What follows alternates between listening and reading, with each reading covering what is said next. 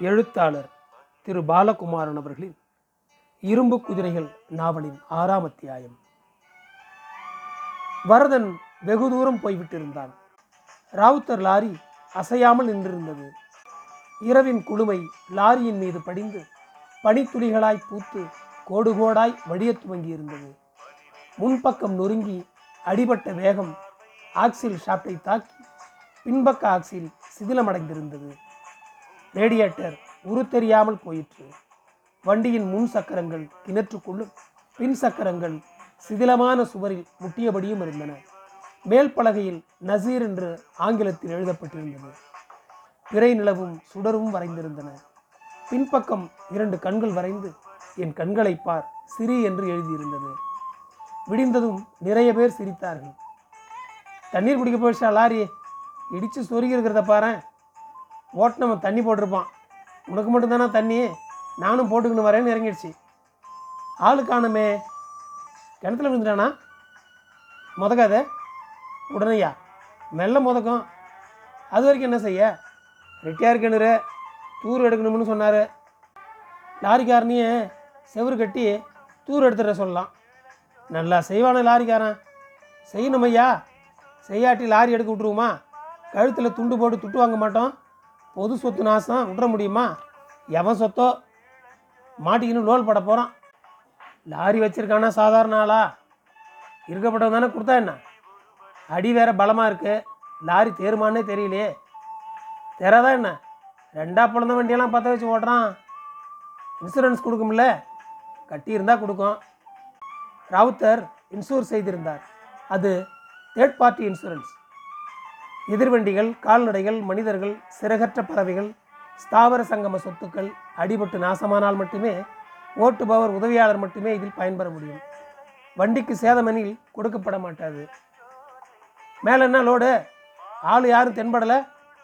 ஏறி பாரா. கோதுமை போல இருக்க. மக்கின வாசனை வருதே.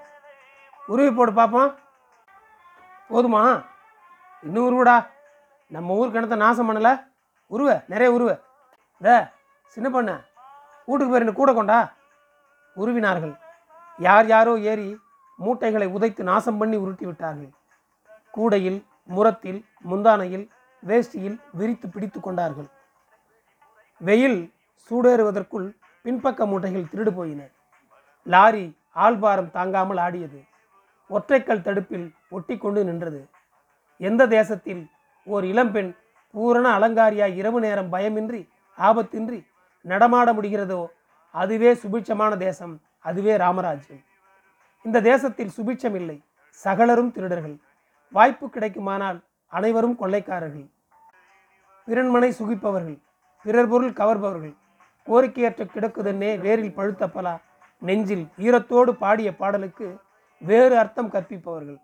ஆள் இல்லாத சொத்து ஆளுக்கு பாதி எடுத்துக்குவோம். கேட்டால் எனக்கு தெரியாது நடுவோம் நடந்துச்சே பொறுக்கினா எவன் சொல்கிறது கண்ணை வச்சமா கதவு பேத்தமா? உருடா இன்னொரு மூட்டை. பின்பாரம் குறைய லாரி மேலும் கிணற்றுக்குள் சரிந்தது. விஸ்வநாதன் கார் அந்த இடத்தை வேகமாக கடந்தது. சட்டென்று விசு திரும்பினான். கபூர் கொஞ்சம் நிறுத்து. கார் நூறடி கடந்து நின்றது. வட்டமிட்டு விபத்து நடந்த இடத்துக்கு வந்தது. ஜனங்கள் சிதறினார்கள். முடிந்து கொண்டார்கள். உதறினார்கள். உயரே ஏறியவன் குதித்து தெருவோடு ஓடினான். முன்னமையே வந்து வாரிக்கொண்டவன் வெறுமே வேடிக்கை பார்ப்பது போல் வெகுளியாய் முகம் மாறினான். விஸ்வநாதன் லாரி நம்பரை பார்த்தான். இவன் தேடுகிற வண்டி அது இல்லை. எவனுடையதோ எவன் சொத்தோ கொள்ளை போக துவங்கி விட்டது பாவம். டிரைவர் எங்கயா கூட்டத்தை நோக்கி அதட்டினான். யாரும் தெம்படலைங்க. போலீஸுக்கு போயிருக்கானோ என்னவோ? மூட்டையை பிரிச்சது யாரு? ஜனங்க தான் யார் கேட்குறது இவங்கள? எல்லாம் இவங்க ராஜ்யம். பொறுப்பற்ற பொதுஜனம். தனி மனிதனாய் இருக்கிற போது உண்டான பொறுப்பு பயம் பொதுஜனமாய் கூடுகையில் சிதறிவிடுகிறது. ஏங்க உங்களுதா லாரி? என்ன அதுக்கு? ரெட்டியார் கிணறு சுத்தமாக நாசமாயிடுச்சு. ஊருக்கு உபயோகப்படுற இடம் நஞ்ச இடம் நஷ்டம் நிறைய. நீ ரெடியாரா இல்லை. என்ன போய் ஆனாண்டா இந்த சின்ன பொண்ணு. போய் ரெடியார கையோடட்டா இடிச்சதையும் இடிச்சு விட்டு ரேகி காட்டுறானுங்க. லாரி நவராதாமா. முதல்ல இந்த இடத்த விட்டு எவனும் நகரக்கூடாது. மூட்டையை தோட்டம் எத்தனை பேர் நிற்கணும் கபூரை போய் போலீஸை கூட்டியா? கல்லெறிய ஒதுங்கும் நாய் மாதிரி ஜனக்கூட்டம் ஒதுங்கிற்று. எட்டி நின்று வேடிக்கை பார்த்தது. லாரியின் பின்பக்கம் பலகையில் அப்துல் ரஹ்மான் ராவுத்தர் டிரான்ஸ்போர்ட் தண்ணி தொட்டி தெரு சென்னை. ஃபோன் நம்பர் எழுதப்பட்டிருந்தது. பெரியபாளையம் ரைஸ் மில்லிலிருந்து ஃபோன் செய்தான். ராவுத்தர் ஃபோனை எடுத்தார். தன் பெயரை சொன்னான். தன் உத்தியோகம் கம்பெனி பெயர் சொன்னான். விபத்து விவரம் தெரிவித்தான். தான் லாரி தேடுகிற விஷயம் சொல்லி மேற்கொண்டு பயணம் செய்ய வேண்டியிருப்பதாய் தெரிவித்து போலீஸ் புகார் பற்றி கேட்டான். போலீஸுக்கு தெரிவித்து காவல் போடும்படி ராவுத்தர் கேட்டுக்கொண்டார். ஆபத்து நேரத்தில் உதவிய தன்மைக்கு எல்லையற்ற பரம்பொருளும் பேரொருளானும் இனியவனுமான ஆண்டவன் நாமத்தை உச்சரித்து நன்றி சொன்னார். விஸ்வநாதன் பெயரையும் ஃபோன் நம்பரையும் குறித்து கொண்டார். போலீஸ் ஸ்டேஷனில் காவல் சொல்லிய பிறகு மறுபடி கார் கிளம்பிற்று. விபத்து இடத்தில் காரை மறித்து கொண்டார்கள். என்ன? நீ பாட்டுக்கு போட்டா? கிணத்து சோருக்கு யார் பதில் சொல்கிறது நாம் கோதுமை திருடினோமா என்ன தெகிரியம் பார்த்தியா திருடினவன் எந்த பேமானியோ? எங்களை வந்து மிட்டினா விட்டுருவோமா? விஸ்வநாதனுக்கு மாஸ் சைக்காலஜி அத்துப்படி அவன் கம்பெனியில் சொல்லிக் கொடுக்கப்பட்ட பாலபாடம். எதற்கும் எந்த நேரமும் பதட்டப்படாமல் இருக்க சொல்லி கொடுக்கப்பட்டிருந்தது. குரல் உயர்த்தவும் குழைந்து பேசவும் திசை மாற்றவும் விசேஷமாய் போதிக்கப்பட்டிருக்கிறது. பிரச்சனைகளை சந்திக்கும் போதும் கூர்மையடைய கற்றுக் கொடுக்கப்பட்டிருக்கிறது. விஸ்வநாதன் தீவிரமாக யோசிப்பது போல உட்கார்ந்திருந்தான். சட்டென்று நிமிந்து உனக்கு என்ன வேணும்? கோதுமை தானே எடுத்துக்கு போ. யார் கேட்டாவான் உன் கோதுமை? இடித்ததுக்கு முதல்ல பதில் சொல்லியா? போலீஸுக்கு போய் எழுதி கொடு. போலீஸ்னா பெரிய போலீஸு? துட்டை கொடுத்து மலைக்கிடுவ பஞ்சாயத்துக்கு வா. உனக்கு படிக்க தெரியுமா? விஸ்வநாதன் தன் பெயரிட்ட கார்டை எடுத்தான். தந்தி பேப்பர் படிப்பான். படித்தவங்ககிட்ட போய் இதை கொடு. இங்கே வந்து பார்க்க சொல்லு. பஞ்சாயத்தில் பத்திரம் கையெழுத்து போடாத லாரி நவராது. லாரியை நீயே வச்சுக்க. திருடு போன மூட்டைக்கும் பஞ்சாயத்தில் பதில் சொல்லணும்ல? ரெடியார் வந்துட்டார் ரெடியார் வந்துட்டார். வந்தவர் கலங்கி போயிருந்தார். என்னங்க இது? சுத்தமாக அடிச்சிட்டு இருக்குதே. உள்ளே வந்து உட்காருங்க. விஸ்வநாதன் நகர்ந்து இடம் கொடுத்தான். கிணத்துக்கு சொந்தக்காரர் வந்தாச்சுல்ல? அப்புறம் என்ன கூட்டம்? கபூர் வண்டி எடு. நகருங்கய்யா. பஞ்சாயத்துக்கு போகிறாங்க போல இருக்குது. வண்டி சறுக்கென்று கிளம்பியது. வழி விட்டார்கள் ஊர் தாண்டி போய் நின்றது. விஸ்வநாதன் தான் வண்டி சொந்தக்காரருக்கு ஃபோன் செய்திருப்பதை போலீஸ் புகாரை சொன்னான். தனக்கும் அந்த லாரிக்கும் சம்பந்தமில்லை என்றான். வண்டியில் இருந்த மூட்டை களவு போகாமல் இருந்தால்தான் ரெட்டியார் பக்கம் நஷ்டஈடு சீக்கிரம் வரும் என்றான். ரெட்டியார் முகத்தை துடைத்து கொண்டு வண்டியை விட்டு கீழிறங்கி போனார். வண்டி மேலே நகர்ந்தது. நம்ம பாட்டுக்கு போயிருக்கலாம். ஒரு மணி நேரம் வேஸ்ட்டு ஏன் சார் மாட்டிக்கின காரணமாக தான் கபூர். ஊர் குழந்தையை ஊட்டி வளர்த்தா தன் குழந்தை தானே வளரும். என்ன சொல்கிற நம்ம குழந்தை எங்கே இருக்குதோ? எங்கே பார்க்க போகிறோமோ பார்க்காத திரும்புறதில்ல. திரும்பக்கூடாது. பார்த்துடலாம் சார்.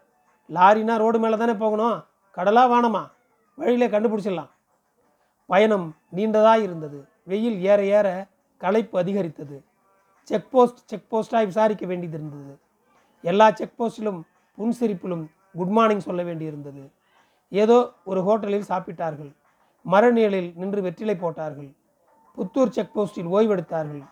கொஞ்சம் தூங்குறியா சார்? வேணாம் கபூரே. கொஞ்சம் படுத்துக்கு சார். வெயில் ஆயிடுச்சே. எதுக்குப்பா? எனக்கு கண்ணு சொருக்குது சார். ஓட்டுறதுக்கு பயமாக இருக்குது அலடே படுத்துக்குப்பா சார் படுக்கலையா? வேணாம் கபூரே. நீ தூங்கு. ஒரு மணி நேரம் சார். சாப்பிட்ட களைப்பு அப்புறம் ராத்திரி பூரா ஓட்டலாம். தூங்குப்பா. கபூர் கதவை பிரித்து கால் நீட்டி முன்பக்க சீட்டில் சரிந்தான். தூங்கி போனான். விஸ்வநாதனால் தூங்க முடியவில்லை. களைப்பு கண்ணை குத்தியது. ஆனாலும் உறக்கம் வரவில்லை. பின் சீட்டில் கண்கள் மூடி உட்கார்ந்திருந்தான். குதிரை முகம் தெரிந்தது. கொட்டிலில் உள்ளே பின் வழக்காலை சற்று தூக்கியபடி அசையாது இருந்த குதிரை தெரிந்தது. வால் மட்டும் விசிறி விசிறி ஆடிற்று.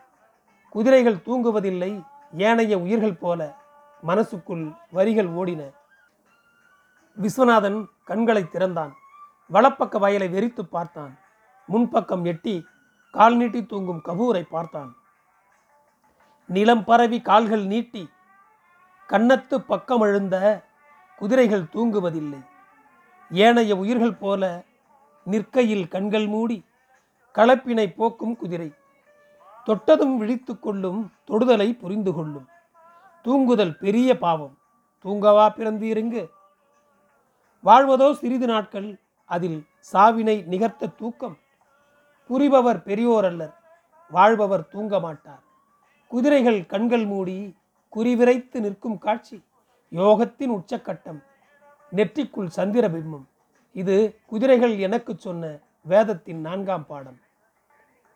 அப்துல் ரஹ்மான் ராவுத்தர் விபத்து நடந்த இடத்துக்கு வந்திருக்கக்கூடும். இன்று ராத்திரி அவருக்கும் தூக்கம் இருக்காது. தாரிணி இப்போது தூங்கிக் கொண்டிருப்பாள். இதனாலேயே அவளுக்கு தூக்கம் வராது. மேலும் இன்று நான் எப்போது வீடு திரும்பப் போகிறவனோ இதுபோதும் அவள் தூக்கம் குலைய தாரிணிக்கும் ரைஸ் மில்லிலிருந்து ஃபோன் பண்ணி இருக்கலாம் பாவம் தாரிணி. அவளை அதிகம் வதைக்கிறவனோ தெரியவில்லை. எதிர்பார்ப்பின்றி இரு என்று எப்படி சொல்வது? சொல்லி எப்படி அவளுக்கு புரிய வைப்பது? நானும் ஏதோ எதிர்பார்க்கிறேன். எதை எவரிடமிருந்து என்ன என்று தெரியாமல் தவிக்கிறேன். இது இன்றைய நிலைமை. போதவில்லை என்று மட்டும் தெரிகிறது. இன்னும் ஏதேதோ செய்ய ஆசை இருக்கிறது. என் இருப்பை பத்திரப்படுத்தி கொள்ளுகிற மாதிரி பெருசு பெருசாக ஏதும் செதுக்கிவிட்டு போக ஏக்கம் வருகிறது. உயரம் உயரமாய் கல்கோபுரமும் கோவிலும் கட்டிவிட்டு போன மனித குணம் அரச குணம் ஃபியூடல் புத்தி எனக்குள்ளும் இருக்கிறது. கோபுரம் செதுக்கின காரியம் மாதிரி தான் சினிமா எடுப்பதும். இது இன்றைக்கு பெரிய காரியம். அசுர வேலை பிரம்மாண்டம் தெளிவும் நாசுக்கும் வர்ண உணர்வும் மொழி வளமும் ரசனை மனமும் காசும் குழுவும் கையாளும் கம்பீரமும் நல்ல நேரமும் வேண்டும். காடு சூழ வாழ்ந்த மனிதனுக்கு கட்டிடம் கலையாயிற்று. கட்டி சாதாரணமாக வாழும் இன்றைய மனிதனுக்கு கனவு கலையாயிற்று. வாழ்வில் இல்லாத ரம்மியத்தை சொகுசாய் இருப்பதாய் கனவு காண வைக்கிறது. நானும் கனவு காண்கிறேனா? உள்ளே ஆசைகள் தீராது கனவில் தீர்க்கும் காரியம்தான் சினிமா ஆசை.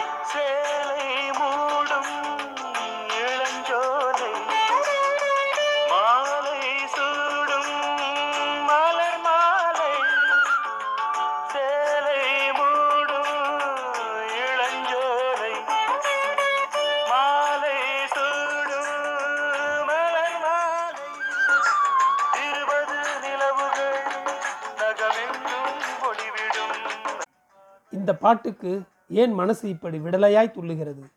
இது காமமா? பெண் சபலமா? இன்று திரைப்படம் அதிகமாக இருப்பதற்கு காரணம் செக்ஸ். மற்ற காரணங்கள் வசதிகள் பிற்பாடுதான். பிடரி முழுவதும் நரைத்த திரைப்பட வசனகர்த்தா அவரின் பேட்டி ஞாபகம் வந்தது. நிஜம்தானோ? அது திருமணமான பின்னும் பெண் அந்தரங்கம் தெரிந்த பின்னும் வருமா இது? குதிரைகள் கண்கள் மூடி குறிவிரைத்து நிற்கும் காட்சி யோகத்தின் உச்சகட்டம் நெற்றிக்குள் சந்திரபிம்பம். புணர்ச்சிக்கு துணை இல்லாத போது குதிரைகள் மனசுக்குள் புணர்வு கொள்ளுமாம் கண்மூடி நிற்குமாம் வெறும் வெளியில் கால் தூக்கி கணைக்குமாம். என் மனசும் இப்படியோ? துணை இல்லாத குதிரையோ? கூடல் என்பது பெண்ணோடு மட்டும்தானா? நாலு பேருடன் பேசுவதும் எழுதுவதும் தன் மனசை லட்சம் பேரிடம் வெளியிடுவதும் அவர்கள் அதை அறிந்து கொள்வதும் கூட கூடல்தான். நான் தவிப்பது இந்த வெளியிடுதலுக்கா? இந்த அமைதியின்மை தவிப்பு அலையல் இது குறித்து தானா ச்சே நான் அதிகம் படித்திருக்க கூடாது. இந்த படிப்பால் நிம்மதி இல்லை. குமாஸ்தாவுக்கு படிப்பு அப்பா படித்த அதே குமாஸ்தா படிப்பு. கூட்டல் கழித்தல் வகுத்தல் பெருக்கல். Dear sir with reference to your letter இப்படியே முடிந்துவிட்டது இந்த படிப்பில் அற்பமாய் ஒரு நம்பிக்கை பிறக்கிறது. அந்த அற்ப நம்பிக்கையை இறுக பிடித்து தொங்க நேரிடுகிறது. இந்த தொங்கலே ஜீவிதமாகிறது. வாழ்க்கையில் முன்னேற பயம் அவசியம். பயத்திற்கு பாதுகாப்பற்ற தன்மை அவசியம். பாதுகாப்பற்ற தன்மைக்கு சிதிலமான குடும்பம் வேண்டும். விஸ்வநாதன் குடும்பம் உறுதியாய் இருந்தது அவனை சுற்றி பலவிதமான பாதுகாப்புகள் இருந்தன. அவனை முன்னேற ஒட்டாமல் செய்தன. நன்றி. தொடரும்.